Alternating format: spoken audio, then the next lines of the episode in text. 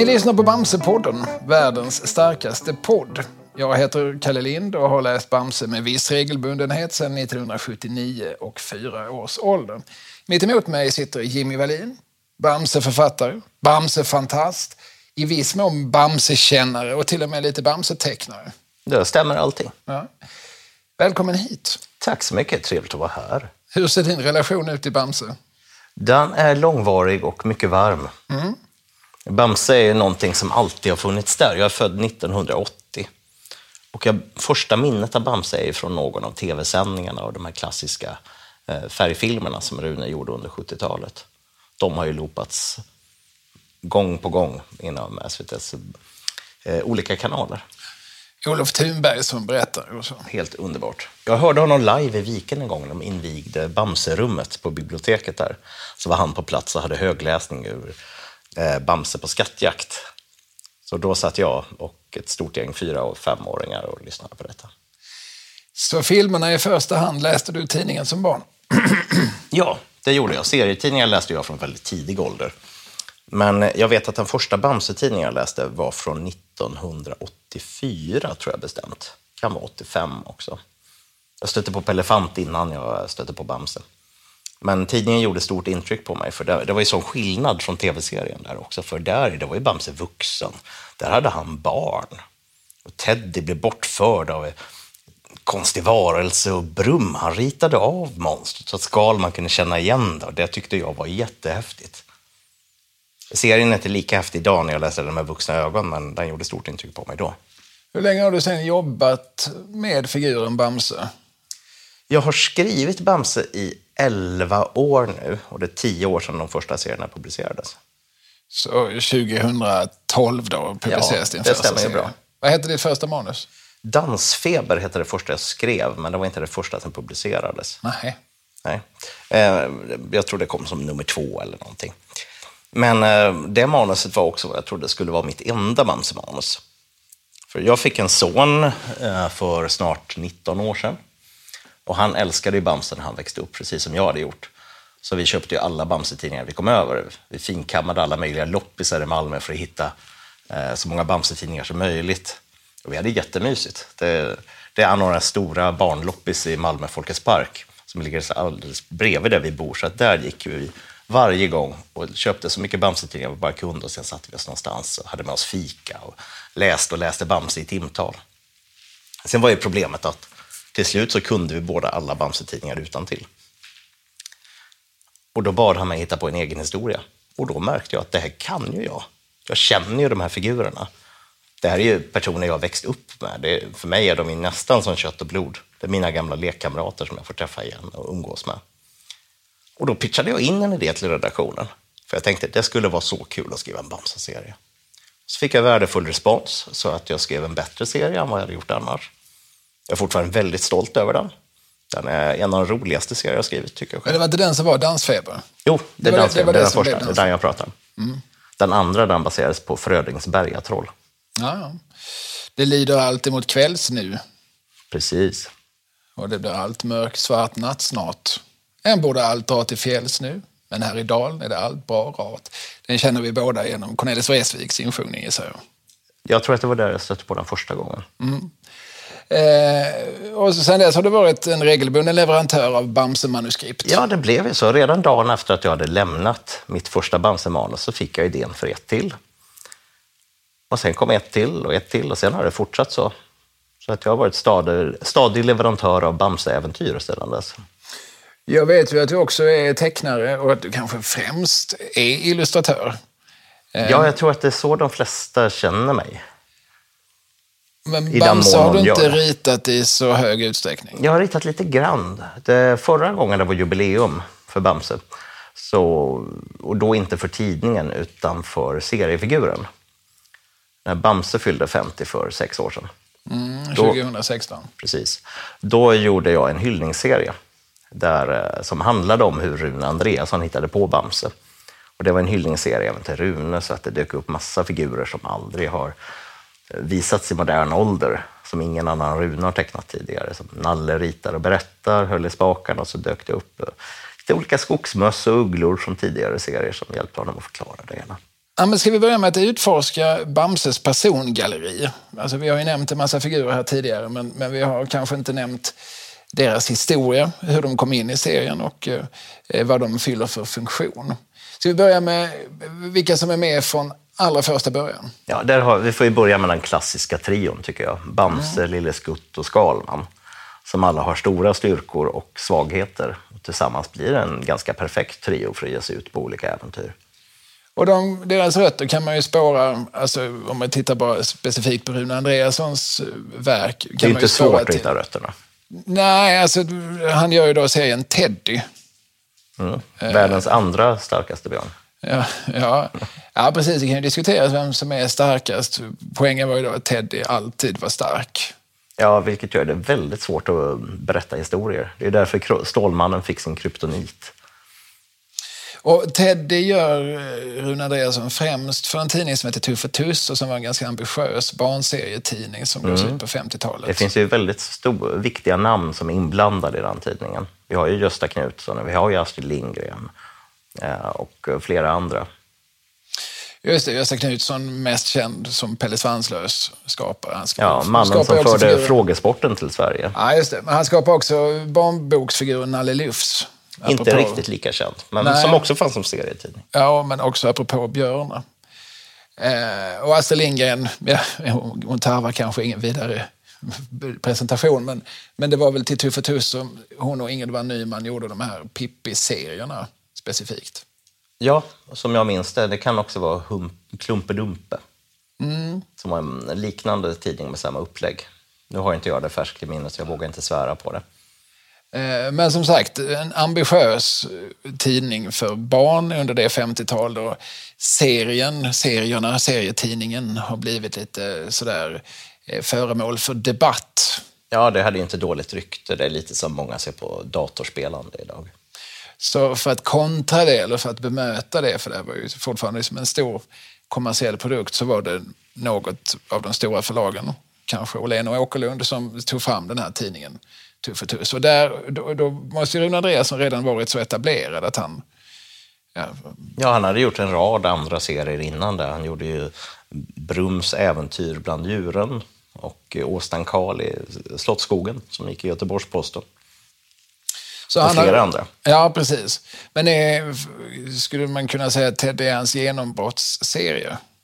Jag tror det är hans stora kommersiella genombrott i alla fall, kan vi räkna det som. För Teddy var, fick ju ett eget häfte så småningom också. Det var den första som gavs ut regelbundet i egna publikationer. Och som sagt, Teddy är ju i likhet med Bamse världens starkaste björn. Han är det dygnet runt. Ja, och han har också två kompisar. Ja, och vad heter då de? De heter eh, Lasse Skutt och Hasse Skalman. Och där känner jag igen saker. Och, och Hasse Skalman påminner ju väldigt mycket om vår Skalman. Ja, han ser lite annorlunda ut i kroppsformen. Framförallt i ansiktet så har han en röd fluga. Men han är också uppfinnare. Ja, visst har han också väldigt mycket i sitt skal. Ja, det har han. Han fiskar fram saker där hela tiden. Men det är en bra figur. Men är han, eh, i likhet med vår Skalman, också allvetande? Jag skulle säga att han är den som är mest lik sig. Det är bara, egentligen bara flugan som skippades. Jag minns honom som allvetande. Ja, och eh, saktmodig på samma sätt som Skalman. Ogillar att skynda. Jag Han är ju sköldpadda. Jag tror inte att mat och sovklockan fanns med. Nej. Mm. Däremot det kan, det har jag sett, eh, det dyker upp en mat och sovklocka i en gammal Hacke Hackspett-film. Ja. Så det, det, kan mycket väl vara därifrån som Rune fick sin inspiration. För man kan ju spåra mycket av hans inspiration till gamla animerade kortfilmer.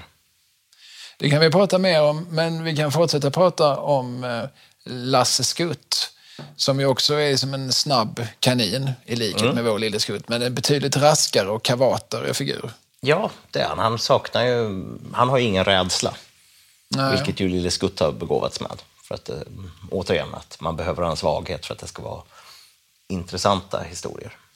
Han påminner kanske egentligen mer om Rekord-Ronny Ja, både till utseende och uh, personlighet. Det är sant. Det är Skutts odräglige kusin. Ja, som förekommer i ett, en handfull episoder från mm. 70-talet. Jag har nyligen skrivit två serier där han är med och han är, han är lika hemsk fortfarande. Han är lite skrävlig. Eh, lite? Ja, nej, Jag tror han, att han skulle få världsrekord i det också. men han har väl också lite fog för det. Alltså, det är väl också så att han är väldigt snabb. Han är ju bra på det han gör, det kan ju ingen ta ifrån honom. Nej, och det gör ju det hela ännu mer irriterande Ja. när någon sen skryter. För det är otroligt irriterande när, när begåvade människor blir skrytsamma. Det är inte charmigt överhuvudtaget. Nej, det tror jag vi eh, överlag är ganska överens om. Men, så den här lilla trojkan eh, finns det en förlag av redan i, i serien Teddy som han alltså gör sen under en, som en längre period på, på 50-talet. Ja, det släpptes som julalbum och det släpptes som häften som jag sa tidigare och Ted gick som följetong i Tuff och Tuss under ett antal år. Och sen läggs den tidningen ner och ja, sen händer det väl lite andra saker däremellan. Rune hittar ju inte minst fram till eh, kameran och animationstekniken. Mm, för det var ju animatör han ville bli från början. Han drömde ju om att bli Sveriges Walt Disney. Ja, vilket han väl kanske i någon mån kan sägas bli, ha blivit. Ja, det tycker jag väl man får säga. Han har ju byggt upp en industri som fortfarande lever vidare. Ja, och Bamses värld i Kolmården får väl sägas vara så nära Disneyland vi kommer. Ja, man kan köpa merch. Men man Om man känner för det. Ja. Nu är inte det meningen att vi ska sitta här och sälja Bamse-kepsar eller vad det nu är. Nej, det var du som gjorde det. Jag kunde inte tar låta bli. på mig något. Eh, Men 66 i alla fall så, så börjar Bamse både som serie och som, som lång, eller kortfilm, svart, Mm. svartvita kortfilmer. Och då är det som sagt, om vi är tillbaka till persongalleriet så har vi de här tre. Den starke, den snabbe och den kloke. Men som har då också sina tydliga svagheter. Bamse behöver dunderhonungen. Lille Skutt är rädd och Skalman somnar när man minst anar det och när det minst behövs. Mm, och de är ganska färdiga. Deras personligheter har inte utvecklats så mycket sedan dess. Bamse, Skutt och Skalman, de är i princip samma personer nu som då. Visst, det har vässats till lite grann och sånt här, men eh, man känner ju igen dem. Sen fanns ju gamla farmor där uppe på Höga berget som lagade den märkliga dunderhonungen. Och katten Jansson och husmusen. Ja, och vad fyller de för funktion? Jag tror att de... Jag skulle nog mest kalla dem för... eh, Du vet som i Disney-filmer som det blev under 90-talet, framförallt efter Lilla Sjöjungfrun och med, som hade både den här fisken och eh, måsen och krabban. Liksom, att det skulle vara massa roliga Sebastian och. Mozart och Precis. Blunder. Mm, Kan de heta så så? heter fisken i alla fall. Ja. Ja, och sen så kommer Lejonkungen med Timon och Pumba. Ja, och sen eh, i alla filmer därefter, eller många av dem i alla fall, så dök det upp roliga djur-sidekicks. I Pocahontas är den här lilla mopsen, i Mulan det den här draken som dubbades av Papadi på svenska. Du menar att katten Jansson och husmusen fyller den funktionen? Ja, Alltså de att fyller Papadis funktion. har inte så mycket med handlingen att göra, men som eh, tittare eller som publik blir man glad när de dyker upp. Och de är, är som komiska eh, bifigurer. Ja, som har en egen story som ligger parallellt med eh, grundhandlingen och ibland eh, möts deras vägar. De är mindre viktiga, men de är, de är mindre viktiga för handlingen, men de är liksom nödvändiga för en sorts stämning och en känsla. De är roliga och de är gulliga. Och farmor hon representerar väl trygghet. Hon är väl liksom det varje gång Bamse och hans vänner ger sig ut på äventyr som, som de ska ha att längta hem till. Hon är Muminmamman. Ja, Hon är tryggheten, hon som alltid finns där, den varma famnen som tar emot den och som står och steker pannkakor.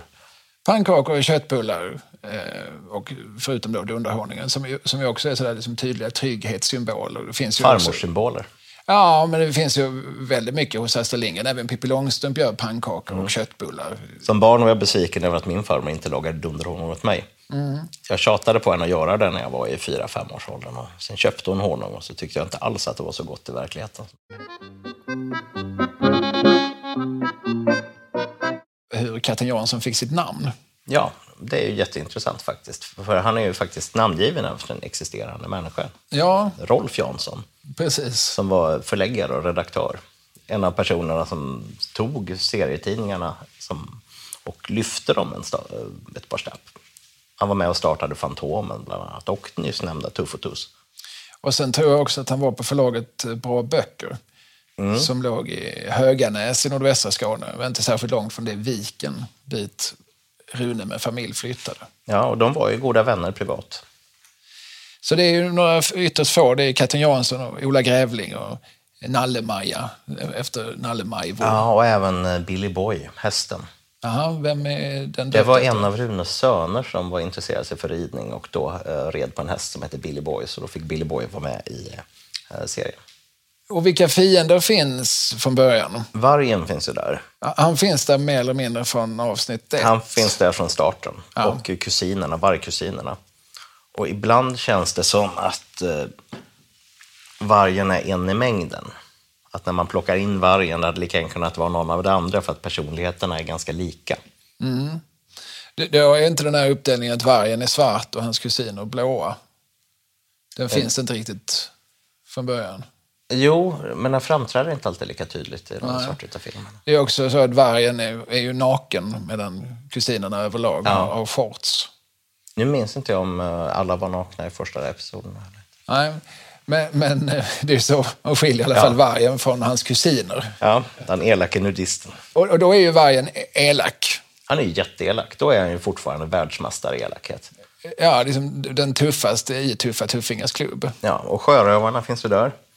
De finns där tidigt, är de i princip från början ett tidigt äventyr. Är de dyker upp i tidiga äventyr i veckoserien. Just det, där de befinner sig just i som hamnkvarteren. Som är en sån här som klassisk eh, spelplats för, för allsköns ja, det vet man ju. Alla äventyr börjar i hamnen. Det är gamla tiders äventyr, sjömannen gav sig iväg ut. Det, jag älskar ju fortfarande hamnkvarter just av den anledningen. Jag känner mig som att jag är med i Tintin eller Bamse för den delen. Skattkammarön eller uh, Jan Lövs Marfar i sjörövare där de ju också tar sig till hamnkvarteren. Jan Löv använder ju lite grann samma rekvisita som, som Rune gjorde. Så det, vi öppnar liksom dörren till pojkrummet. Ja, det är ett potpurri av pojkboksäventyr. Ja. Eh, och det dröjer väl lite innan sjörövarna får den, eh, eh, de, de personligheter de har nu. Det vill säga att Kapten Buster är en arg ledare och Stollen är en dum medlem. Och att eh, vad heter de, Rusken och Slusken är tämligen anonyma. Ja, Exakt samma uppsättning som bröderna Dalton. Det stämmer. Den eh, kopplingen har jag faktiskt inte gjort innan, men de Nej. är väldigt lika varandra. Vad roligt att kunna ge dig detta. Ja. alltså, hade de varit olika i storlek hade jag ju sett det på en gång, om ja, de hade sett likadana ut. Nej, jag, tror inte, jag tror inte att Rune hade läst uh, Lucky Luke när han skapade sina Nej, förövare. det tror inte jag heller. Så det är bara en, de så... kom ungefär samtidigt i Sverige. Då hette ju Lucky Luke Snabba Ville och gick i någon av herrtidningarna. Men, men det, du har ju samma sak där, alltså ledaren Joe är liksom både den intelligente och den koleriska. Och sen så finns det Averell som är eh, korkad och mest vill äta. Och Ett sen stort finns barn två... som inte är så elak egentligen. Nej, precis. Och sen finns då Jack och William som, som knappt har någon personlighet alls. Ja. Stollen är för övrigt väldigt rolig att skriva. Det kan jag tänka mig. Stollen har rätt många roliga repliker eh, generellt. Ja, Rune hade ju ett väldigt roligt språk. Ja, som inte märks så mycket på, på, på Bamse och kanske inte heller på Lille Skutt, men som märks gärna på eh, de onda figurerna. Ja, eller Skalman kan uttrycka sig väldigt kul ibland. Han Absolut. pratar ju ofta på ett sätt så att ingen annan förstår honom. Han kan ju förolämpa folk utan att man fattar vad han menar. Och Kapten Buster han har ju ett eh, nästan haddockskt ordförråd av svordomar. Eller av tillmälen. Ja, han har ju anledning att bli arg ofta. Och ganska ofta så här som fisrumpor och så. Mm. Alltså, det, det, är nog där Bamse är som, som grövst. Det är när Kapten Buster öppnar munnen i ett, under ett vredesanfall. Ja, jag tror gamla farmor också har slängt ut sig lite dumma grejer emellanåt. När hon blir arg. Ja, men det är väl verkligen undantagsvis? Eller? Ja, det händer ju inte lika ofta. Eh, så, så, där har vi de skurkar som ja, finns. Sen har vi Krösus Sork också. Fast ja, han har ett annat namn. Samsak. Jag minns tyvärr inte vad han heter där just nu. Jag var oförberedd på dessa frågor annars. Det dyker upp en samsak, eh, vill jag minnas. Ja. Men det är, det är i princip samma figur. Men och, och sen så heter han nog Direktörsork bara mm. i ytterligare något tidigt album. Eller ett tidigt äventyr. Det händer ju ibland att figurer ändrar namn längs vägen. Eh, och, och Krösus dyker upp liksom relativt tidigt, men inte från allra första början. Och jag vill nog hävda att det dröjer ytterligare lite innan han blir den tydliga liksom, symbol för girighet. Alltså... Ja, det dröjer ett tag innan han letar sig in i serietidningen också. Uh, när den väl startar, det är ju längre fram i tiden. Men då återvände Rune till sitt gamla koncept och vässade till det lite så att han blev den här onda versionen av Joakim von Anka. Ja, precis. Och det är ju intressant. Alltså, Eh, som relationen mellan Rune Andreasson och Walt Disney den finns ju där hela tiden. Och vi är väl många som någonstans tolkar Krösus sak nästan som en sorts motsvar eller så på, på Joakim. De har ju samma, eh, de här symbolerna, alltså damasker på fötterna, pince på, på näsan och en cylinderhatt på huvudet. Så såg ju Brun Andreasson 60-70-tal såg ju inga knösar ut så längre. Det var ju, som, var gamla attiraljer, men som fortfarande representerade liksom, girighet och ondska. Mm, det är en stumfilmsestetik i det här. Det är som du kan se i gamla Buster Keaton-filmer. Ja, precis. Men som samtidigt gjordes i en tid då det, det nog det inte var så ovanligt att folk hade cylinderhatt eller liksom hög skorstenshatt i offentligheten. Det kan man ju se bilder från 50-60-talet. Det har ju regeringen vid riksdagens högtidliga öppnande. Eh, men, men eh, i höjd med att, att Bamse börjar publiceras så har liksom den stora avformaliseringen av Sverige pågått. Har, direktörerna har inte längre cylinderhatt. Det här skrev ju Cornelis en låt Jag tänkte precis på den också. Cylinderhatt, cylinderhatt. Sen minns du forna dagar. Där, där societeten syntes, syntes du i all din glans. Eh, precis. Så Krösus sak är, som, har funnits med länge och är ju som, en flitigt återkommande figur i Bamses 70-tal. Han är väldigt tacksam att jobba med. Och han får, det är ju ofta sådär att han ska riva någon ek. Eller... Hittar olja under kullarna eller någonting. Precis, så att, så att eh, figurerna runt omkring Bamse, deras levnadsvillkor kommer att, eh, kommer att drabbas. Och ibland förbättras om de tackar ja till erbjudandet. Ja, ja, de kan få så mycket pengar. pengar som aldrig behöver jobba igen. Mm. Det finns eh, just de här liksom, ekorrarna i eken som ska rivas för att Krösus ska någonstans eller ska ha, det, ska ha marken till någonting. Där, där finns ju intressanta kopplingar till, till sånt som var aktuellt i början på 70-talet. Alltså dels har du ju almarna i Kungsträdgården. Ja som var en samling almar som eh, Stockholms stad, stadsfullmäktige, ville hugga ner för att ge plats åt en tunnelbanestation som sen stoppades av liksom ett folkligt motstånd. Väldigt stora protester. Det, det finns ett fint avsnitt av Ville, Valle och Viktor som är inspelat under almstriden. En, en barnserie från, en barn, barn-tv-serie från tidigt 70-tal, precis. Eh, Anders Linder bland annat, Jörgen Lantz, en annan björn. Och det precis som sedermera blev Björnöja, precis. Eh, och sen så eh, det finns också någon, en, en, ruta som, som Rune har gjort där de här ekorrarna sen organiserar sig till, till strid eller till demonstration och de håller, en av dem håller upp en skylt där det står Vi flytt int. Jag tror det står till och med så på någon sorts norrländsk eh, dialekt, Vi flytt int. Eh, vilket ju var ett slagord i början på 70-talet när när man pratade om den stora utlokaliseringsprocessen. När man från centralt håll ville flytta folk från landsbygden och flytta dem närmare till förorter och så, så de var närmare fabrikerna. Vilket många då menar medförde en utarmning av till exempel hela Norrlands inland. Mm, Rune var ju väldigt politisk av sig. Och det märks ju framförallt i 70-talsserien. Och det var ju också en tid, alltså du nämnde Ville Valle Viktor som alltså var tre clownfigurer som dök upp i SVTs barnprogram men då pratade om saker så som kärnkraft och miljöförstöring och skolbetyg. Och, alltså diskuterade frågor från ett ganska tydligt vänsterhåll. Och det fanns ju mycket jag har skrivit en bok en gång som heter Proggiga barnböcker där jag försökte samla ihop det mesta och jag fick absolut inte med allt eh, av sånt som florerade på 70-talet. Och, och där nämner jag såklart också Bamse. Och, och det är väl tydligt att Rune tar intryck av de strömningar som finns i tiden. Ja. Du nämnde Anders Linder nyss här. Jag tog en fika med honom för kanske tio år sedan uppe i Stockholm. Jag vill bara säga att det var du som nämnde honom. Men... Ja, det var jag som nämnde Anders Linder, det är sant. Men eh, hur som helst så tog jag en fika med honom eh, och snackade med honom om hans gamla barngrejer. Och då nämnde han bland annat det här att eh, de hade anklagats för att vara så vänstervridna. Men han kunde inte alls själv se vad de menade, vad som skulle vara så vänstervridet i hans gamla barnprogram. Ville, Valle och Viktor och Kapten Zoom för den delen. Ja, nej, han menar att vi berättar ju bara hur det var. Ja. Eh, ja. Sen kan man ju se på verkligheten på olika sätt, men i Anders Linders verklighet så sa de, ja, vi säger att fabrikerna smutsar ner. Vad, vad, vad, vad var fel i det påståendet? Ja, det kan man ju inte argumentera mot egentligen.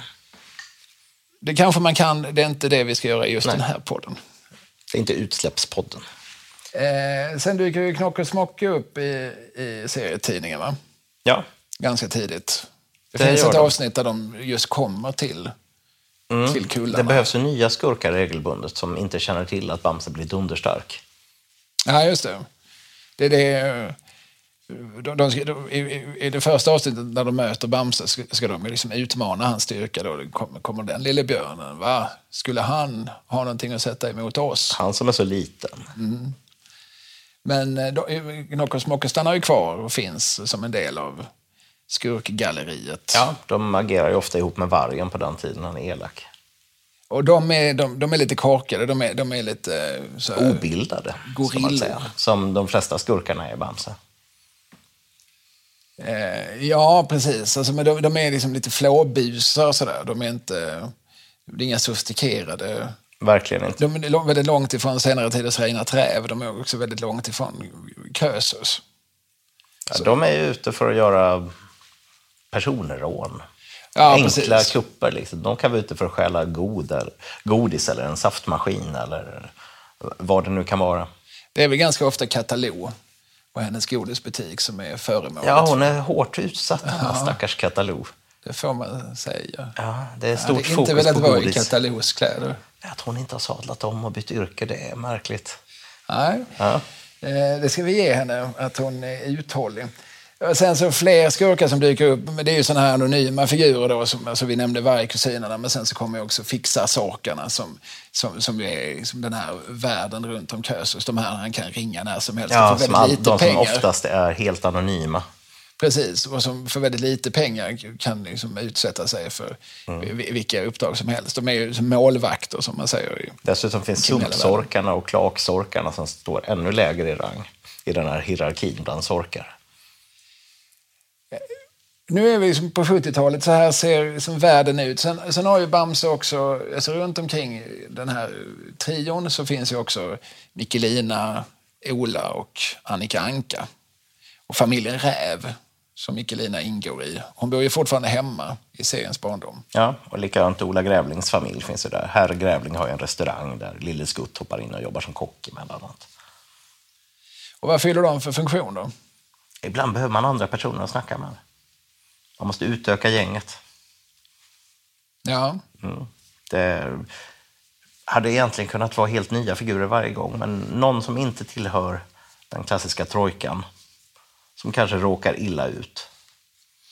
Ja, och som kanske också Bamse och hans vänner ömmar lite mer för. Alltså när, när Ola kidnappas eller när Mikkelina kidnappas. Så det här är en figur även vi som läsare känner lite grann som förut. Då, ja. då, då blir det, står det ännu det blir mer, mer dramatiskt, för de är inte heller jättebra på någonting. De är inte starkast i världen. De kan inte uppfinna saker. De kan inte springa snabbare än någon annan eller hoppa jättehögt. De är anonyma men, men trots allt en, en del av det universum som vi lärt oss att älska. Eh, när, dyker, när dyker Brummelisa upp? Hyfsat tidigt. Eh, först får man träffa en eh, förmoder till henne när eh, Bamse och Skalman, Lille Skutt, är ute och åker tidsmaskin. Och i något medeltiden någonstans i den här sagomedeltiden som sträcker sig över typ 500 år bara smälls samman. Där träffar de eh, den här unga björnkvinnan. Och sen när de kommer till modern tid, då träffar Bamse Brummelisa för första gången. Och, så Och säger, och förväxlar förlåt. henne först. Ja. Ja, jag trodde du var din, någon annan, men det måste vara din mormors mormors mormors eller någonting sånt. Och så blir hon lite förnärmad. Men sen finns hon där eh, och ser lite annorlunda ut på den tiden. Hon har en söt röd och vitprickig klänning. Hon är ju en flicka Ja, när Bamse träffar henne och han är ju å andra sidan ju mycket mer av en pojke. Än, vi- föreställer oss honom kanske någonstans i övre tonåren. ja kanske inte riktigt färdig puberterad Du är till och med så, skulle du säga. Jag skulle nog säga att han är så, ungefär som Tintin där någonstans, eh, nästan vuxen. Men sen kommer ju då Brummelisa in i hans liv och hon har den här eh, flickklänningen och sen så, så småningom så gifter de sig och då börjar hon bära en polotröja och en, kjol istället. Ja, som signalerar ett mycket mer vuxet uttryck i det hela. Och ungefär samtidigt så kommer också eh, Nina Kanin in som blir Lille Skutts kärleksintresse. Och jag är väldigt glad över att det aldrig introduceras en kvinnlig sköldpadda. Ja, varför är du det? Eh, För att eh, jag gillar Skalband som en excentriker som inte riktigt har det intresset. Jag tror han är mer eller mindre asexuell. Jag, jag förstår precis vad du säger såklart. Det ligger ju i den figurens natur att vara någon sorts, eh, ska vi säga, kuf. Och, och, Ja, han har tankarna på annat håll. Han är ju en enstöring. Alltså han har ju, delar ju många drag med en annan Jan Lööf-figur, Bertil Enstöring, som vi känner från Skotnissevärlden och sådär. Uppfinnare och liksom, nu är ju Skalman en relativt social person. Alltså han bjuder ju gärna in till, till grannskapet för att pröva hans nya saftmaskin och han har ju alldeles uppenbart eh, känslor både för sina vänner och för, för eh, Ba- Bamses barn. Ja, framförallt då Teddy. Teddy. Men, men eh, trots det så, så är han ju i grund och botten någon form av eremit. Alltså han har ju, det här är en figur som, som skulle kunna leva ensam med sina böcker och sina uppfinningar. Ja, jag tror att vi har lite liknande drag där jag och Skalman, att man är lite social, lite enstöring. Ja, för att ibland så behöver man ha folk runt sig, ibland vill man bara vara själv med sina tankar och eh, vad det är nu man håller på att konstruera för tillfället. Jo, jo, jag menar människor i allmänhet, det finns väl en glidande skala där mellan ens behov av social input och en, ens behov av ensamhet. Men vi, vi, så som Skalman-figuren är konstruerad så apropå att du inte vill se honom som en gift familjefar, eh, det ligger lite grann i hans natur att vara liksom ensam med, med, med sina, sina tankar och sina planer och sina ritningar och sin historia. Ja, och ibland dyker det upp personer som betyder extra mycket för honom på något sätt och då blir det väldigt fint i serierna. Och Brummelisa sa vi, hon har ju två föräldrar då, Brumme och Lisen. Ja, det stämmer. Eh, Skogsarbetare, bor i en liten stuga. precis, och Bamse jobbar ju en del som... Ja, det är väl hans huvudsakliga yrke, att vara ute i skogen och fälla träd och plantera träd. För den delen. Eh, men i övrigt så, de fyller ingen större funktion sådär. De, eh, Nej, det, de har ganska oklara karaktärsdrag. De, de är en snäll mormor och morfar, liksom, men de, de dyker inte upp så ofta. Jag har stoppat in Brumme några gånger i serien, men jag tror aldrig jag haft med Lisa. och apropå eh, mormor så har ju Bamse faktiskt också en mormor.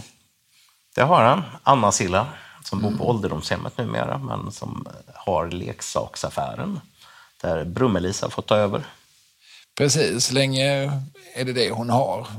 Och, Anna Silla, och den här leksaksaffären får ju också representera någon sorts eh, liksom, småföretagaralternativ till Krösus eh, stora butik, Ja, stora för det, varuhus. de leksaker hon har, det är ju hållbara leksaker av som trä. görs av Bröderna Bäver. Precis, medan Krösus ja. leksaker industritillverkas och faller sönder. Ja, vi var tvungna att namnge Bröderna Bäver för några år sedan. Det tyckte jag var så synd.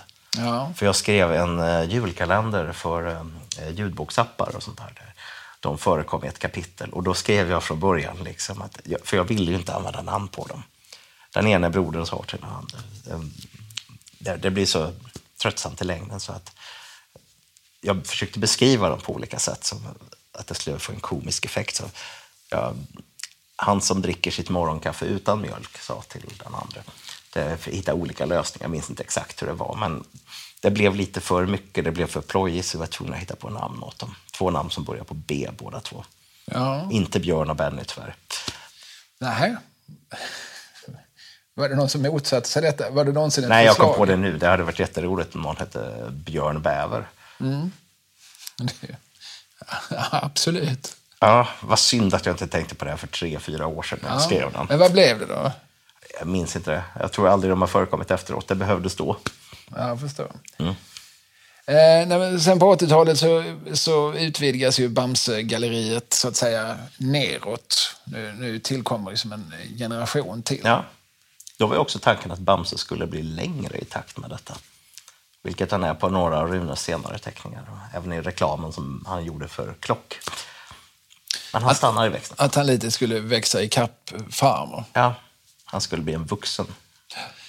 Eh, Brum, Teddy och Nallemaja. Ja, Och det är otroligt Brumma. ovanligt att seriefigurer förökar sig på det här sättet.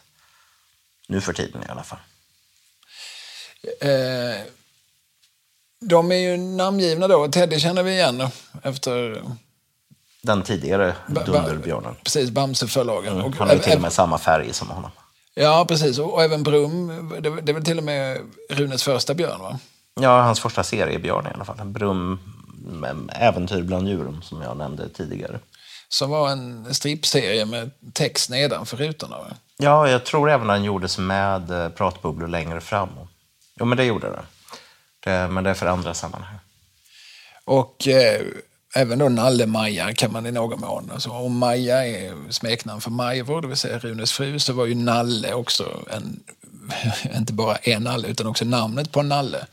Nalle ritar och berättar, som du också nämnde som hans test. Ja, och när hon föds så vill ju Bamse kalla henne för Nalle-Majvor, men det tycker Brummelisa är för långt så att hon förkortar det till Nalle-Maja. Men vad, berätta om Nalle ritar och berättar. Har du koll på? Jag har sett ett avsnitt av det som låg uppe på SVT Play för några år sedan. Det var ju blandning av stop motion där björnen klättrar upp, Det är alltså en riktig teddybjörn Ja, som man har som är specialbyggd. Jag har hållit den i min famn och den är förvånansvärt tung eftersom det är metallställning under. För att man ska kunna placera den på olika sätt. Så han klättrar upp för en stol, upp till ett ritbord och där sätter han sig och börjar rita fram en saga. Är det de första kortfilmerna Rune gör, som, åtminstone som tv-visas? Så vitt jag känner till Ja. är det det i alla fall. Eh, han kan ju ha gjort andra grejer innan, men han, han var ju ganska tidig med att köpa sig en stop motion-kamera. Och det blev just eh, tv-filmer, det blev aldrig serier som heter Nalle ritar och berättar. Jo då, det finns också. Det, jag vet inte var de pu- publicerades ursprungligen, men jag har ju läst dem i Bamses jubileumsnummer från 80-talet. Så finns det ett jättefint nummer där som visar eh, Runes eh, karriär som serietecknare. Eh, jag tror att Rune 30-årsjubilerade som tecknare eller någonting. Jag minns inte riktigt, men det är ett nummer med limmad rygg. Och där kan man läsa både Brums äventyr bland djuren, Nalle ritar och berättar, Lille Rickard och hans katt och eh, en serie med ett par troll som jag har glömt vad de heter nu. Rulle och Maja. Rulle och Maja var det. Jag visste att Maja var ett av dem. Ja. Eh, de- här scenerna du nämner där kan vi också stanna upp och titta lite grann på. Lille Rickard och hans katt är ju inte ointressant. Nej, det är en stripserie ursprungligen som gick under ett antal år och som fortfarande är väldigt populär i Polen.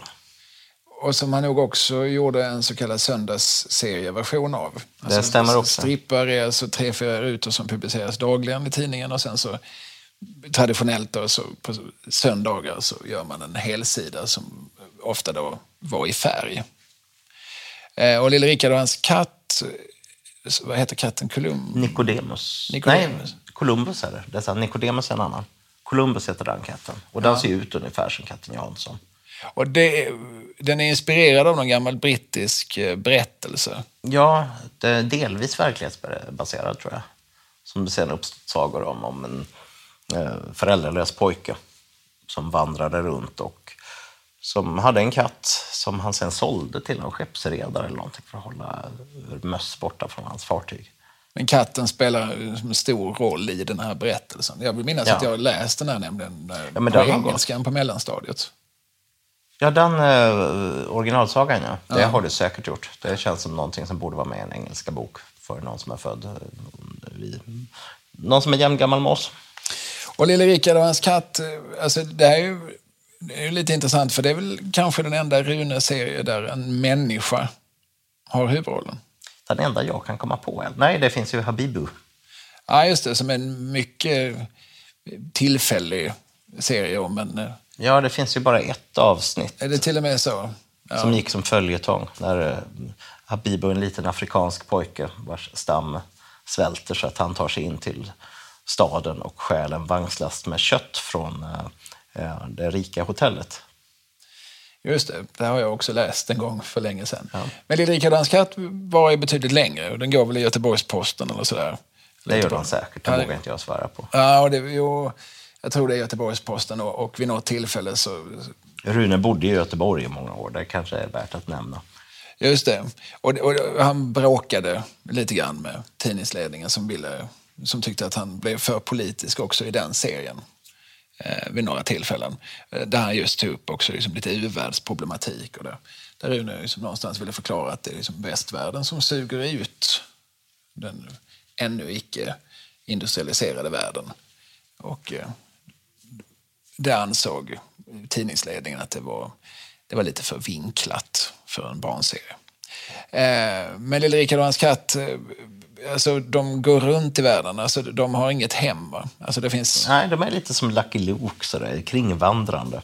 varje äventyr börjar på en ny plats. Där de, ja, nu är vi här. Vad Ja, och så vandrar de iväg i slutet på äventyret. Och det kan ju vara alla möjliga typer av äventyr. Det kan vara att de möter på övernaturliga väsen eller stråtrövare eller någonting. Och äventyrsserie var ju också vad Bamse väldigt tydligt var från början. Alltså, kan man någonstans säga att här har Rune åtminstone ett av sina hem. Det är just i de här eh, liksom klassiska, episka berättelserna. Det tror jag nog alla hade på den tiden. Just för att man är uppväxt med den här klassiska äventyrslitteraturen. Ja visst, det finns ju inslag av det också hos Astrid Lindgren och, så här, liksom, och gärna liksom återkommer till pirater. Och, eh, och det, det finns vissa liksom, element, viss rekvisita som, är, eh, som dyker upp mycket i, i, i barnkultur från 40, 50, 60-talet. Men eh, berätta mer om Lille Rickard och hans katt. Ja, det finns inte mycket mer att säga. Han gjordes under ett antal år. Um, samma koncept hela tiden. Det fanns väl inte mycket mer att utveckla med den. Kan man säga att han plockade någonting därifrån in i sin Bamse-serie? Inte som jag kommer på på rak arm, men han återanvänder ju olika koncept för historier hela tiden. Det- Lilla åsnan exempelvis som förekommer i flera av hans gamla serier. Eh, Jag tror han finns i både Teddy och eh, Brum, Äventyr bland djuren. Och åsnan som alltså fyller vilken funktion? Ja, åsnan som eh, springer snabbare än ett lokomotiv när den hör en vissla. Ja, just det. Och de ska komma på det här, just det. Varför sprang han inte lika fort nu? Ah, det krävs en vissla. Och så ställer, vem det nu än är, om det är Bamse eller någon annan, så får de åsnan att vara med i en kapptävling på eh, travbanan. Men eh, den här katten Columbus påminner väl utseendemässigt om katten Jansson? Otroligt mycket. Precis som en annan runekatt som heter Murre, som han gjorde barnböcker med. Där Murre alltså är huvudperson. Ja, och I sin tur så påminner de väldigt mycket om eh, katten Figaro som finns med i Disney-filmen Pinocchio. Ja, just det. Rune har ju hämtat mycket av sin inspiration från tidiga Disney-filmer. Nyss nämnde Lille Rickard påminner utseendet väldigt mycket om Pinocchio i mänsklig form. Så där. Ja, hur såg relationen ut mellan Rune och Walt Disney? Vet vi det? Alltså, Rune såg ju upp till Disney. Det var, Disney var en bidragande orsak till att han tecknade och till att han utvecklade sin stil. Sen var ju han, Rune var ju med i en tävling som anordnades av någon svensk tidning, jag har tyvärr glömt vilken. Det första pris eh, vanns av honom och Nils Egerbrandt som är känd, inte minst för 91 nu för tiden, men som även tecknade Kalle Stropp och Grodan Boll i serieversionen. Gjorde väldigt många omslag till Stålmannen och andra svenska tidningar. Eh, En man jag aldrig träffat, men som enligt uppgift ska vara oerhört sympatisk. Ska ha varit, rättare sagt, eftersom han varit bortgången ganska länge. Men de vann varsin originalcell med en dedikation från Walt Disney. Ja. De skulle designa Nils Holgersson, va? Så var det. Det stämmer. Hur skulle Nils Holgersson se ut i en eh, eh, film, animerad film. De lär också ha träffats eh, vid något tillfälle, säger myten. Ja. Rune och Walt Disney. Då var Walt Disney i Köpenhamn för att studera hur tivoli är uppbyggt. Det här var alltså när han själv planerade vad som kommer att Mm. Jag har, själv, jag har själv hört den här, men precis som du nämner så vill jag lägga eh, betoning på myt. Mm. För vi kan inte bekräfta att det faktiskt har skett. Nej, jag vet inte ens om vi kan bekräfta att Walt Disney var i Köpenhamn. Nej. Det, det finns vissa inslag i den här historien som är lite för bra för att vara sann. Ja, men för ibland hör man också att, att Rune hade liksom ett förslag eller ett erbjudande från, från Disney Studios. Har du Jag har stött på den hört det historien? också. Men jag har inte hittat någonting som eh, befäster det. Nej. Eller bekräftar det. Men eh, hur som helst, att, eh, att han har läst eh, och sett Disneys produktioner, det, det är väl egentligen ställt utom allt tvivel. Eh, sen skapar han ju absolut en egen värld, men, men det finns ju liksom element och vissa liksom, typer och sådär, både utseendemässigt och vad de fyller för funktion i berättelsen som, som, som han har inspirerats av. Och, och som väl Disney i sin tur såklart har plockat från gamla folksagor och som, som är liksom en del av ett urarv. Ja, men det blir en korsbefruktning. Hela, så funkar det ju med all kultur, inte minst musik. Ja, men vi var inne här på Trillingarna och minihopp och så småningom då Ja. Brumma, så när det kommer en generation till. Ja. Trillingarna består ju då av Brum, Teddy och Nallemaja. Namngivna efter gamla seriefigurer. De har också väldigt tydliga personligheter. Där Brum är den konstnärliga och eh, känsligare av dem. Han är jätteduktig på att teckna och måla och är väldigt vänlig. Det är de ju alla tre egentligen. Eh, Nallemaja är den som tar mest plats. Hon är kaxig, hon är kavat. Eh, hon har stort intresse för idrott och tycker om att röra på sig. Hon har också den egenskapen att hon är, vid sidan av Bamse, den enda som blir stark av dunderhonung. Även om hon efter att farmor har mixtrat med honom får ont i magen i tre dagar. För det är ju jättefarligt att ha ett spädbarn som blir jättestarka. Först blir faktiskt alla tre starka av dunderhonung, men så måste man ändra med eh, receptet ett par gånger innan man hittar rätt. Ja, just det, hon ändrar doseringen lite grann Ja. i de här...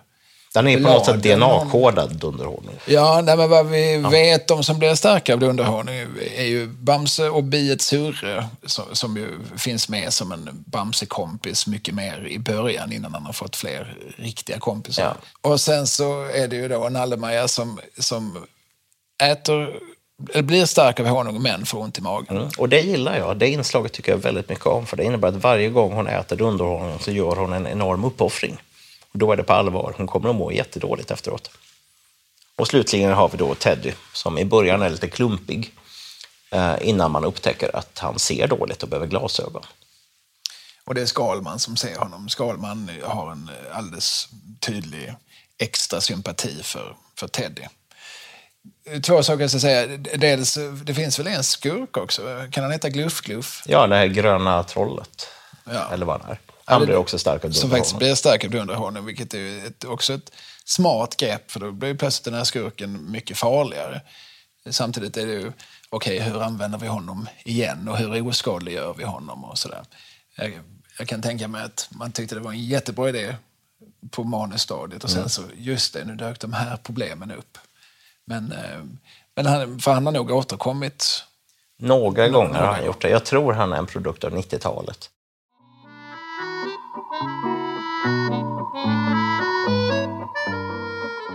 Jag tycker att Burre är en jättefin figur.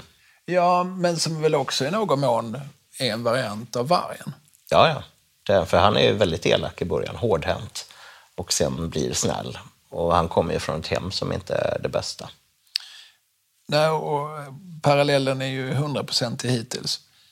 Eh, sen är han ju liksom aldrig ond, liksom en skurk på samma sätt som vargen är i början av sin karriär eftersom ju Burre trots allt är ett barn. Ja.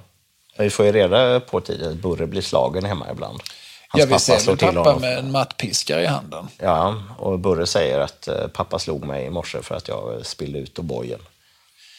Och Burres pappa är, kan man också diskutera den figuren. Han, han, är, Han är väldigt intressant. han har nätbrynja Sitter och dricker öl framför tvn i några tidiga serier. Och räknar väl med att bli mångmiljonär på, på travet. Ja, han Eller hänger på tipset. travet mycket. Han har inte tid att jobba. Han spelade fotboll i sin ungdom. Han är väl en representant för vad en marxist skulle kalla trasproletariatet. Han, är, han bidrar inte. Mm. Burres mamma hon jobbar hårt som städerska, underbetald, med lappad och lagad klänning. Så här får vi liksom en, en liten inblick i misären. Mm. Och Burre han utvecklas ju också. Jag minns, jag var ju barn när de här serierna kom och man var så arg på den här Burre som betedde sig så illa, som skulle slåss med andra och trycka ner dem. Usch. Och Nalle-Maja hon blir så arg att hon kokade så hon sopar till honom. Eh, och så får man inte göra heller. Det har ju Bamse förklarat, att man ska ju inte slåss. Det, även om någon trycker ner dem som är mindre. Det, men så får ju Burre ett... Eh, eh han skapar en relation till vargen. Och vargen känner igen sig i honom. Vargen är ju en av mina favoritfigurer i Bamse. Och han är ju något så unikt i barnserier som en reformerad brottsling. Ja, precis. Det, det pratade vi lite grann om i avsnittet med Charlotte Borelius och Joakim Gunnarsson. Men, men det, det här sker ju redan på 70-talet. Jag tror att redan när Rune introducerar vargen, att han har det här som en idé. Det tror jag också, för det var redan 74 som vargen börjar bli snäll. Precis, i de första, de första gångerna vi möter vargen, då måste han ju vara som stygg. Då kör han sin snabba bil och han gör lite bankrån. Han är väl nog också på stackars Katalog. Ja, jag vet kanske inte heter så då än. Men, men den här gottebutiken, den, den ligger illa till från början. Och eh, så, så vi, vi får verkligen lära känna honom som en farlig, ett farligt hot. Så att det blir liksom den här resan in på den goda sidan genom att behandla honom väl, behandla honom som en medmänniska så får Bamse honom successivt över. Och det är ju som en process som, som pågår länge och som han verkligen vinner många poänger i, Rune. Mm, det är ett av de bästa inslagen i Bamse, tycker jag. Det är också en, en figur där man hela tiden måste påminna läsarna om att han har det här mörka förflutna. Och det märker man inte minst i den här klassiska serien eh, Vargens liv, som Rune skrev i flera delar som tecknades av Bosse Michanek under 80-talet. Det är en av mina absoluta favorit-Bamse-serier. Ja, det skulle jag nog säga att där når Rune Andreasson sin absoluta peak som, som serieskapare och som manusförfattare. Mm, jag har nyligen skrivit en fortsättning på den och man får se vad som händer etappen därefter. När vargen växer upp och hur han, han hamnar i fängelse i en period och blir ännu elakare. Men eh, för den som inte har serien aktuell för sig, den, den har nu också underrubriken en, En mycket sorglig historia. Och det är en mycket sorglig historia som påminner rätt mycket om en Charles Dickens roman eller sådär. Om, eh, som, Bra beskrivning. ja, men eh, det brinner i skogen och eh, vargens mamma tvingas sätta honom i, som Moses i en liten korg på floden. Och sen är det då tre brutala sällar som heter, en heter Urk, vill jag minnas. Ja, den lille av dem. Jag minns tyvärr inte vad de heter. Nej, de har namn som, re- redan namnen signalerar att de här killarna vill man inte ha så mycket med att göra. Och de är, de är väldigt brutala. Alltså, de uppfostrar honom med öl och korv. Ja. Det är hans första måltid i sitt nya hem. Ja, och lär honom att, eh, att stjäla, använda honom på olika sätt till sina skurkdåd. Och sen så träffar han Virginia. Ja, som är från en finare familj som bor i ett stort hus. Och det är då man vargen ser ett annat liv. Och det är då han känner andra känslor första gången också. Det är mycket fint. Ja, Det är väldigt fint att sluta med att Skalman citerar Fröding. Som dröm var den fina två. va? Eller hur är det? Ja, den drömmen som aldrig besannats, som dröm var den vacker att få. Så För den som ur Eden förbannats är Eden ett Eden ändå. Eh, Det är också väldigt eh, Andreassons. Det är klart man kan slänga in ett Fröding-citat i en barnserie. Varför inte? Man får ju lära barnen någonting Ja. också. Han har ju en stor roll som folkbildare. Ja, Eh, precis. Och det är ju så man lär sig saker. Man, man- man måste först höra någonting för att sen kunna ställa frågan vad var det jag hörde? Om man aldrig får höra det, om ingen någonsin citerar Fröding, då, varför skulle någon då känna till honom? Det är så mycket jag har lärt mig av Bamse genom åren. Ja, men då är vi minst två. Eh, ska vi säga någonting om Hebbe och Victoria? Det kan vi väl göra. Bamses föräldrar som försvann när han var liten. Eh, Hebbe, han hankade sig fram som lite allt möjligt. Jobbade väl som budpojke och försökte se på en kort karriär som serietecknare. Ja, just det. Men ingen ville köpa serierna. Sen han är rätt mycket en loser. Han är inte så bra på att göra saker. Nej, det är han inte. Men han är snäll. Och så träffar han då Victoria som jobbar som var en tandsköterska, tror jag. I likhet med Majva och Andreas. Ja. Tänk vad många likheter det finns där Vilken slump. Ja. Vem hade kunnat tro det? Och sen hittar de en skattkarta och ska ge sig iväg för att hitta den här skatten. Och då lämnar de Bamse hos farmor på Höga berget. Och då är farmor änka så många år också för att hennes man Johan Hilbers skepp har eh, sjunkit. En man och allt. Havet tog min man. Mm. Havet tog min son. Nu flyttar jag till det högsta berg som finns. Jag mm. älskar havet, men det har tagit allt ifrån mig. Mm. Hur som helst, eh, Hebbe och Victoria visar sig ju vara i livet. Eh, det, här, alltså, det är ju ganska intressant, den här serien kommer någon gång i mitten av 80-talet, vill jag tro. Jag tror det är tidigt 80-tal. Ja, ja, men det är ju fortfarande, den här serien har funnits i en 15 år eller sådär. Och det är, det är en serie som svarar på frågan som väldigt många barn har ställt sig när de läst Bamse. Men var är Bamses föräldrar? Det är väldigt många Bamse-serier som kommer till på så sätt på grund av eh, alltså, just läsarbreven. Ja, nej men eh, man kan ganska... Om man inte kan slå fast det så kan man ju som ana det. Att det, här, det här är svaret. Detta hände. Och då vill ju inte Rune kanske säga att de är döda. Det hade man ju kunnat göra. Man hade kunnat avfärda det så. Nej, men de, tyvärr, de dog i en olycka. Eh, men han, han ser det som en möjlighet. Mm, jag tror att det hade blivit för hemskt för barnen också. För att en, en farfar har drunknat och dött, det, det, kan man acceptera på ett annat sätt. Det är sorgligt, det är klart det är. Men det är en generation bort. Ja. Min farfar drunknade också när jag var sex år gammal. Jag har haft, alltid haft en koppling till Bamse, för hans farfar gjorde samma sak. Jag förstår. Nej, men, mm. jag, jag hör vad du säger, men jag, jag tänker att om, om Bamse får ett brev 1980 från ett barn som undrar var är Bamses föräldrar, då hade han kunnat säga att de är tyvärr döda. Alltså det tror jag inte, det hade väl ett barn kunnat, kunnat ta. De har ju så länge sett att Bamse klarar sig ändå och att, och att, och att farmor fyller en, en föräldrafunktion. Eh, men nu väljer han istället att, eh, att hitta på, han ser liksom en öppning. Vänta, här mm. kan jag ju berätta liksom en fantastisk historia om hur där vi dels kan berätta bakgrundshistorien, där vi får se Hebbe och Victoria växa upp. Mm, men tänk också att det här är en tid när Rune skrev hela tidningen själv. Ja. Även om han tagit in andra tecknare från ganska tidigt stadium så skrev han allting och producerade innehållet. Ja, ja nej, men han, ja. han hittar hela tiden små äh, ja. gnistor som, som tänder en, en, liten, en liten brasa till Och där tror jag läsarbreven var väldigt bra bränsle. Ja, vad vill barnen läsa om? Vad är de nyfikna på? Bamses mamma och pappa, hmm, vad kan jag göra med det? Och de bor då på Jambolajornas ö. Jambolajorna tycker jag är som ett ganska inspirerat inslag i, i, Andreasson-mytologin. Ja, men det är de här små trollen som alla ja. heter, som Jam och Maj och Loj och Maja. Mm. Alltså anagram på Jambolaj. Eh, och eh, de, de eh, det är jättesnälla små troll, men de kan ju inte det där med sjukvård. Va? De kan ingenting, de är värdelösa på allt. De kan inte ens simma. Mm. De är rädda för vatten. Och därför måste Hebbe och Victoria vara hos dem. Ja. Eh, för att annars kommer jambulerierna att dö ut, gissar vi. Eh, och det, det tycker jag är väldigt fint, för då får man ju också in som att redan generationen över Bamse är omtänksam, omhändertagande eh, människorna. Men vi kan inte lämna den här ön för då kommer de här jambulayerna att gå under. Mm. Det är väldigt mycket Bamse i det. Ja.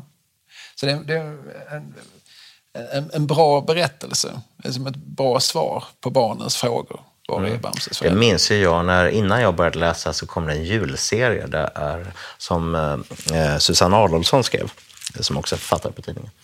Eh, där Hebbe och Victoria kom och hälsade på på kullarna. Jag minns inte vilket år det här var, men jag vet att jag som vuxen när jag läste den här, jag blev alldeles varm i hjärtat för att det här talade till barnet inom mig. Det var ju en fortsättning på det jag växte upp med. Jag minns hur spännande det var när eh, Bamse och Lille Skutt och Skalman gav sig iväg och hittade Bamses mamma och pappa. Först trodde man att de var döda för att de hittade de här statyerna som jambalajan hade rest efter dem. Men sen finns de där på riktigt. Och det är en period då i början av 80-talet när det händer ganska mycket, mycket det är en period då i början av 80-talet när det händer ganska mycket med Bamse-serien. Dels då att Bamse och Brummelisa först gifter sig och sen får tre och sen så småningom fyra barn. Samma sak händer med Lille Skutt som gifter sig och får en eh, ganska jobbig son. Ja, det är nog därför det bara blev en.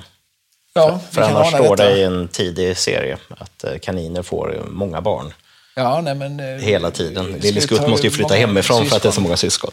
Ja. Eh, Men vid samma tid så dyker, börjar det också dyka upp det som på engelska kallas för origin stories.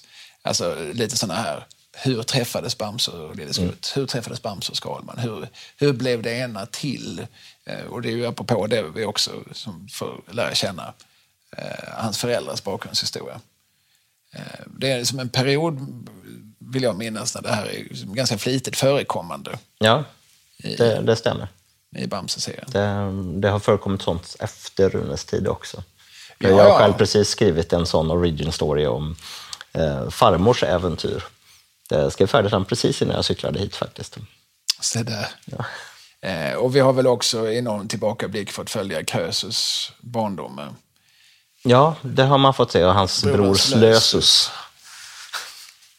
Undrar hur föräldrarna tänkte där när de namn- namngav sina barn. Ja, det är ju lite... eh, Med, med ett sånt namn, det är lite grann som att heta Urk. Det, är inte, det finns inte så hemskt mycket att... eh, att Heter de. Rusker, Tyker och Urk kanske? Så kan det vara. Ja. Döp Ja. aldrig era barn till Rusker. Nej, det, det finns en viss risk att de, att de känner sig förpliktigade att bli den här ruskiga typen. Ja, ja, men då har vi lite grann tittat på Bamse-persongalleriet. Och vi har också längs vägen tittat på ganska mycket av, av Rune innan Bamse. Vad vi inte har nämnt, och som vi inte nämnt så mycket i den här podden överhuvudtaget, det är ju serien Pellefant. Ja, Eller du nämnde honom, men mycket som hastigast. Hastigt. Pellefant dök även upp i en av de första svartvita filmerna. Så Bamse och Pellefant har träffats. Det har de. Det var på gång att de skulle träffas för något år sedan igen, men det blev inte av. Nej, men för det är ju sånt man också som barn sitter och drömmer om. Tänk om liksom Superman och Spiderman träffas. Det har de ju faktiskt gjort. Ja, vid ett par tillfällen. Trots att de ju kommer från olika förlag. Eh, Men, men det är ju sånt, liksom Godzilla versus King Kong var King det väl Kong. senast. Just det. Eh, och Pellefant skapar Rune, förmodligen redan på 40-talet skriver han Pellefant i Gotlandet. Den Mm. ges ut 54. Och det är ju en, en bilderbok från början. Ja, det är en textbok med illustrationer i. Det är Ja, inte precis. bild på varje sida. Nej, nej, okej. Om hur vi definierar. Men det är, alltså, det, är en, det är en berättelse, en illustrerad berättelse i bokform. Ja, och där finns ju lakritstrollet med också. Ja, och, och där, där är ju de, Pellefant och hans, eh, hans vänner, det är ju just leksaker som, som förmänskligas. Alltså vi får följa den processen när de blir, när de får liv, vill jag minnas. Mm, det var länge sedan jag läste den och jag har den stående hemma. Men i början får man ju reda på att eh, det är en liten, ett litet barn som får en tygelefant i julklapp. Tycker så mycket om den, men inte kan säga elefant, utan det blir pellefant. Så får den heta Pellefant. Och sen vaknar leksakerna till liv och hamnar på äventyr i Gotlandet. Jag läste den första gången när jag gick i tredje klass, tror jag, hittade jag den utgallrade skolbiblioteket och frågade om jag fick låna hem den. Eh, och så småningom så blir det en serie och den har ju en egen tidning som ges ut parallellt med Bamse-tidningen. Men, men ganska tidigt så överlämnar Rune hela produktionsansvaret. Va? Ja, Han skriver... det var inte länge han gjorde den själv. Nej. Den är mer begränsad. Ja, alltså, det, det, den är väl vad, vad man gör den till, så att säga. Man, han hade kunnat välja att utveckla det universet istället. På vilket sätt är den mer begränsad, menar du? Den är mer statisk på ett sätt. Ehm, Det är ingen personlighetsutveckling egentligen. Det Filur blir snällare och snällare med åren som är antagonisten där, eh, den lille trollkaren.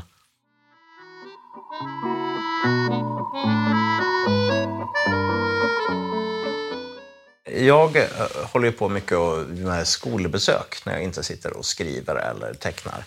Och jag har jobbat mycket med olika resursskolor och där har jag flera gånger stött på lärare som är så tacksamma över att vi har både Brumma och minihopp. För att de, ja, de läser ju in beteendemönstren.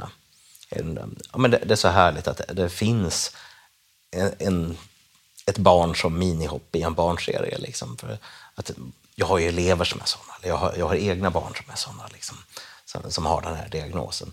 Då vill inte jag ta det ifrån dem på något sätt. Nej, nej och det, det bör du inte heller göra. det har du så att säga ingen rätt att göra. För det, det, det är aldrig uttalat varken det ena eller det andra nej. i serien menar jag. Och det, det, är också en styrka i det. En och det är väl också ett sätt för, för barn med de diagnoserna att känna igen sig. Att ha en spegelbild och att se att, att man kan vara omtyckt ändå. Eller mm. att eh, det, det, kan till och med ha sina fördelar. Att... Jag gillar ju relationen mellan Brumma och Minihopp också. Mm. Hon är så sakta i allting och gör lite saktmodig. Och Minihopp tycker jättemycket om henne och är väldigt omhändertagande. Han ser till så att hon har det bra och han tycker om att få henne att skratta. Det är jättefint. Mm. Och precis, och de hjälper väl i någon mån varann också. Alltså hon kan ja. väl i någon mån... Alltså han är ju trots allt en smula våghalsig. Ja, hon blir lite som ett välbehövligt ankare till honom. Och där har vi också, precis som i fallet med Teddys glasögon, att det var Skalman som förstod att Brumma är inte som andra barn. Minns du Brummas första ord? Nej. Nej. Vilket var det? Hakuna Matata. ah, och det är till och med innan Lejonkungen? Va? Det är ganska många år innan Lejonkungen. Det, Lejonkung kom 94, 95 någon gång. 94 var det. Uh, och det här är ju mitten på 80-talet. Och det är något begrepp på swahili? Ja, det är det. För det är ett ord som bara Skalman och Brumma vet vad det är. Och några miljoner till. Vad menar Skalman? Jag förstår inte, men det gör man sällan när han pratar. Ja, det är väldigt Andreassonskt ja. det här. Så att å ena sidan sitta på, på Skalmans kunskap och insikt men liksom gentemot läsarna, det är ofta Lille Skutt som får representera den som säger men vad menar han egentligen? Han är, han är så svårbegriplig. Eh, och så på det viset så kanske han retar igång en nyfikenhet hos läsaren samtidigt som man inte får läsaren att känna sig korkad. Genialt skulle jag säga. Ja, helt fantastiskt. Vilken är din favoritfigur i Bamse? Eh, alltså, det är nog Skalman. Mm. Det, Skalman är nog den som jag har eh, skrattat mest både åt och med. Skalman beter sig väldigt illa emellanåt. Alltså han, är, han kan ju vara ganska tölpaktig. Han är väldigt arrogant emellanåt och ja, förolämpar folk. Han ja, kan vara precis. passivt aggressiv. Ja, och det gäller ju inte bara liksom, skurkar och så han möter. Han kan ju vara det gentemot Bamse och i synnerhet Lille Skutt också. Ganska liksom, nedlåtande. Men det gör ju att eh, han är lite kul. Mm. Han har ju varit min favorit i jättemånga år också, sen barndomen. Jag ser ju Skalman som en av de största litterära karaktärer vi har i svensk eh, eh, kultur. Mm. Mm. Har du något sånt där, någon episod från serietidningen som har dröjt sig kvar hos dig extra mycket? Ja, men det var vi inne på. Det är ju Vargens barndom, som jag absolut skulle säga. Och som jag också har återupptäckt som vuxen när jag, eh, när jag läste det för mina barn. Eh, och jag har aldrig kunnat läsa det utan att darra på rösten. Ja, det är jättesvårt. Det finns några sådana Bamse-grejer. Det är ju likadant i den här historien när, eh, det är också en 80-talsgrej, när trillingarna försvinner. De sätter sig i Skalmans bil och han har inte gjort säkerhetsanordningar och den åker iväg för de ska få för sig att de ska hälsa på på Jambolajernas ö för att de vill träffa sin farmor och farfar och barnen försvinner. Och alla är helt utom sig. Och då finns det en sekvens när Skalman, han, han blir så ledsen. Han är helt tagen och så går han upp och sätter sig på en pall i sitt hem. Han pratar inte med någon, han bara tänker och tänker och tänker tills han har hittat ett, ett sätt att få tag i barnen. Han lyckas kommunicera med Teddy telepatiskt. Han sitter där under maskinen och så bara tänker Teddy, Teddy, Teddy, Teddy, tills han får kontakt. Och jag märker redan nu liksom att det är nästan så att jag får tårar i ögonvrån när jag pratar om det här. För att den kontakten mellan de två, jättefint. Eh, absolut. Nej, sen, sen, är jag ju... Jag har alltid varit förtjust i liksom komiska inslag oavsett vad det är jag läser. Det är ofta det som har varit skoj som jag har varit absolut mest eh, inriktad på. Eh, så jag är ju glad när Stollen dyker upp. Eller Stollen är jätterolig. När Smoky dyker upp. Eh, och sådär. Roliga bifigurer som har lite energi och lite hetta och så. Sen ska jag nog säga att det, det som jag minns tydligast från min barndomsläsande det är ju Den natten kramades Bamse och Brummelisa extra länge. Ja, den är, är välciterad. Ja, precis. Det är, kanske är den, åtminstone för vår generation, liksom mest ikoniska Bamse-repliken. Det är många som tror att det är så trillingarna blir till, men det är ju Brumma. Mm. De har ju kramats extra länge minst en gång tidigare, fast det har vi inte fått se eller veta någonting om. Men jag tycker också det, det är... Det är väldigt snyggt på något vis. Alltså att å ena sidan närma sig ämnet. Alltså, mm. det är som vetenskapsmannen, eller den vetenskapstroende Rune Andreasson. Han vill liksom inte liksom, kom, låta en stork komma med ungarna. Han vill, inte, han vill liksom inte hyckla. Men han... Nej, det hade blivit jättekonstigt. Det är som att de hade beställt barnen via postorder eller någonting. Ja, men han, och han hade ju kunnat... Liksom, ja, oj, nu är visst Brummelisa gravid och det vet vi ingenting om. Men, men han, alltså, det är också lite smart för att han lämnade lite grann till föräldrarna. Är det så att föräldrarna vill förklara mer så finns det liksom ett ypperligt diskussionsunderlag i den rutan. är det så att de inte vill så ja, då lämnar vi det där. Han säger ingenting. Nej, han gör ju aldrig Bamses skola om fortplantning. Han gör faktiskt inte det. Han, jag kan tänka mig att han funderar på det eftersom han gärna ville förklara. Jag hade inte varit förvånad om han gjorde det, men jag, jag, gillar också att det är ett sätt att låta föräldrarna ta sitt ansvar där. Vilka figurer är roligast för skrivaren? Vissa skriver ju sig själva. Skriver jag om sjörövarna så hör jag ju Stollens repliker ganska snabbt. Det, får man till en bra Stollen-replik då, då kan det vara att man sitter och fnissar för sig själv. Skalman är också ganska lätt att skriva. Jag hör det här torra tonfallet som jag inbillar mig att han talar med. Och hur man kan vrida på formuleringar och annat. Jag har alltid tänkt mig att han pratar som en lundensare. Att han har såna R. Mm, så låter nog inte min Skalman. Han är lite knarrigare. Ja, nej, i, i mitt huvud så, så är han ju en överliggare från Lund med min skånska bakgrund. Det skulle han kunna vara. Ligger det väldigt nära till hans. Ja. Eh, så det är figurer som är tacksamma. Sen, sen har du ett stort intresse för, för den här världen och för jag gillar det kontinuitet. vi kallar kontinuitet. Ja, precis. Det, och det är därför som jag ibland passar på att skriva fortsättningar på gamla Rune-serier. Ibland för att jag vill det, ibland för att jag tycker att det behövs för att de slutar lite konstigt. Vi fick ett läsarbrev för något år sedan som handlade om just detta, där föräldrarna hade läst en lite knepig eh, Bamse-serie som de tyckte slutade lite konstigt. Eh, och då skrev jag en fortsättning på den. Eh, så publicerades båda två i tidningarna. Det, det blev en bra helhet av det. Och vilken var serien och hur slutade den? Eh, det handlar om att jag minns tyvärr inte vad den heter nu, men det handlar om, ursprungsserien handlar om att trillingarna blir iväglurade av några små gulliga figurer in i en underjordisk värld där det finns stora monster som eh, ska äta upp dem. Eh, typ. För att om inte de gulliga figurerna drar dit andra så kommer de själva att bli uppätna. Eh, och eh, då räddas de av Bamse, Lille Skutt och Skalman som bara tar med sig barnen och sticker därifrån. Medan de här småfigurerna finns, finns kvar där i förtrycket och uppätandet och allt det konstiga. Så då gjorde jag en fortsättning om hur barnen natten efter vaknar upp för de kan inte sluta tänka på dessa gullisar. Och springer in och väcker mamma och pappa, men vi måste rädda dem också, så gör de det. Det är en ren bagatell egentligen, men det, den var trevlig att skriva. Det måste vara skönt för dig som gammalt Bamse-fan att få fylla i de här luckorna. Ja, alltså jag skriver ju till stor del för barnet inom mig, vad jag hade velat läsa. Och fylla i luckorna, som du säger. Jag har ju även eh, skrivit ett antal historier nu där jag utforskar vargens känsloliv på ett annat sätt. Eh, jag lät honom börja uppvakta, eller de uppvaktar varandra, han och, han och fröken Fiffi mm. som har skolklassen. De, de tycker om att umgås på fritiden och gör mycket tillsammans. Och där har jag lyckats skriva ett par, några favoriterna av den egna produktionen handlar om just hur de två gör saker tillsammans. Jag har inte låtit dem kramas extra länge. Jag förutsätter att de gör det mellan sidorna. Men du hintar inte om det, utan det är i ditt huvud de gör det ibland? Ja, det är nog bara i mitt huvud. Jag tror inte jag har sett dem i samma... När inte tecknaren råkar vara där och fånga dem på bild? Ja, ja men jag, jag, vet hur det funkar i verkligen. Mm. När man Mm. Går och fikar regelbundet och går på bio och sånt där. Ja. Ja, sen har vi ju äh, andra ställen där vi faktiskt äh, hintar om sånt och låter personer sova i samma säng. Eh, dels har vi ju Lille Skutts eh, bror Happ och hans partner Lille Sixten som bor tillsammans med sin dotter Suddan i en stubbe. Eh, de sover i samma säng.